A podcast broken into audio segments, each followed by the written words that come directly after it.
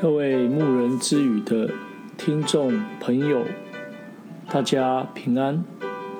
今天我们想要分享的是《创世纪》的三十九章一到二十三节。《创世纪》的三十九章一到二十三节，我们来思考两个问题。第一个问题：我如何效法约瑟，去胜过各样的试探？第二个。从约瑟的表现中，我如何调整侍奉神的生活和心智呢？奉耶稣圣名来做分享。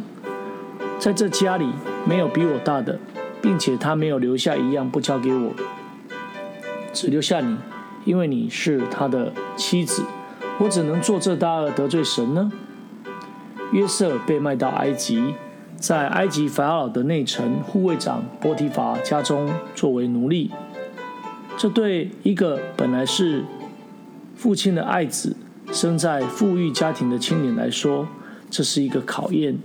而约瑟的表现，成为了世世代代啊青年们的一个好榜样。第一个，他得神的同在，虽然在埃及为奴仆的痛苦生活。但是我们可以从圣经里面来看见，约瑟并没有因为怨恨人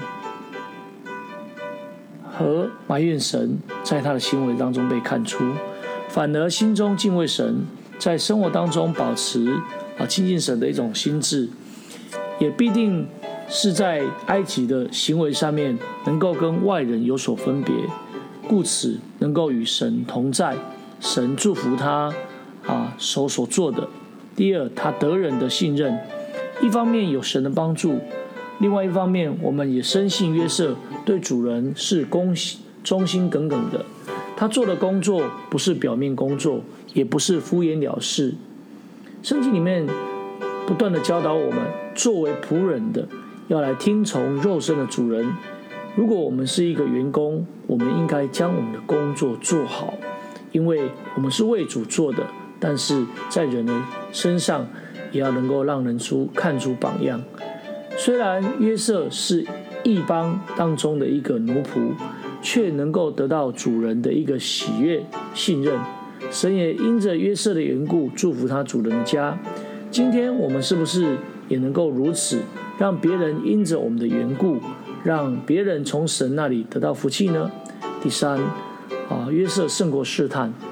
约瑟得到主人的喜悦，长得秀雅俊美，使主人的妻子想要来引诱他做坏事，但约瑟不从，因他忠心敬畏神，最后不惜牺牲一切而拒绝诱惑，最后被陷害而下监。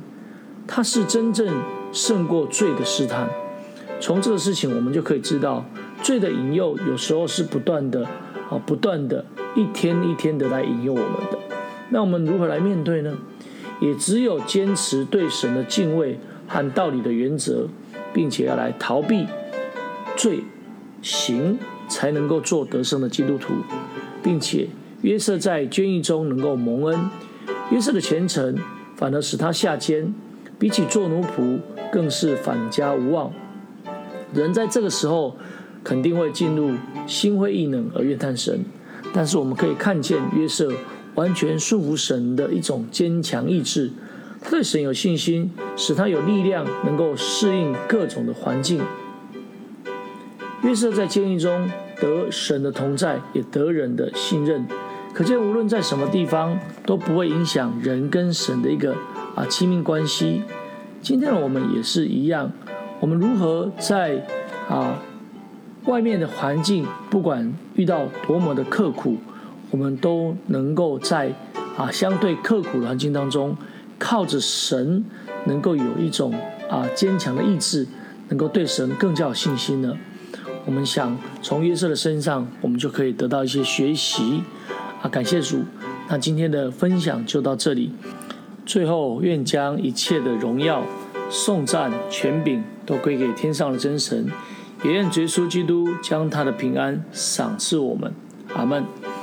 啊各位牧人之语的听众朋友欢迎你听完了今天牧人之语的节目之后邀请你来到黎明或是丰源的真耶稣教会来领受圣经的真理。感谢主大家平安大家再会啦。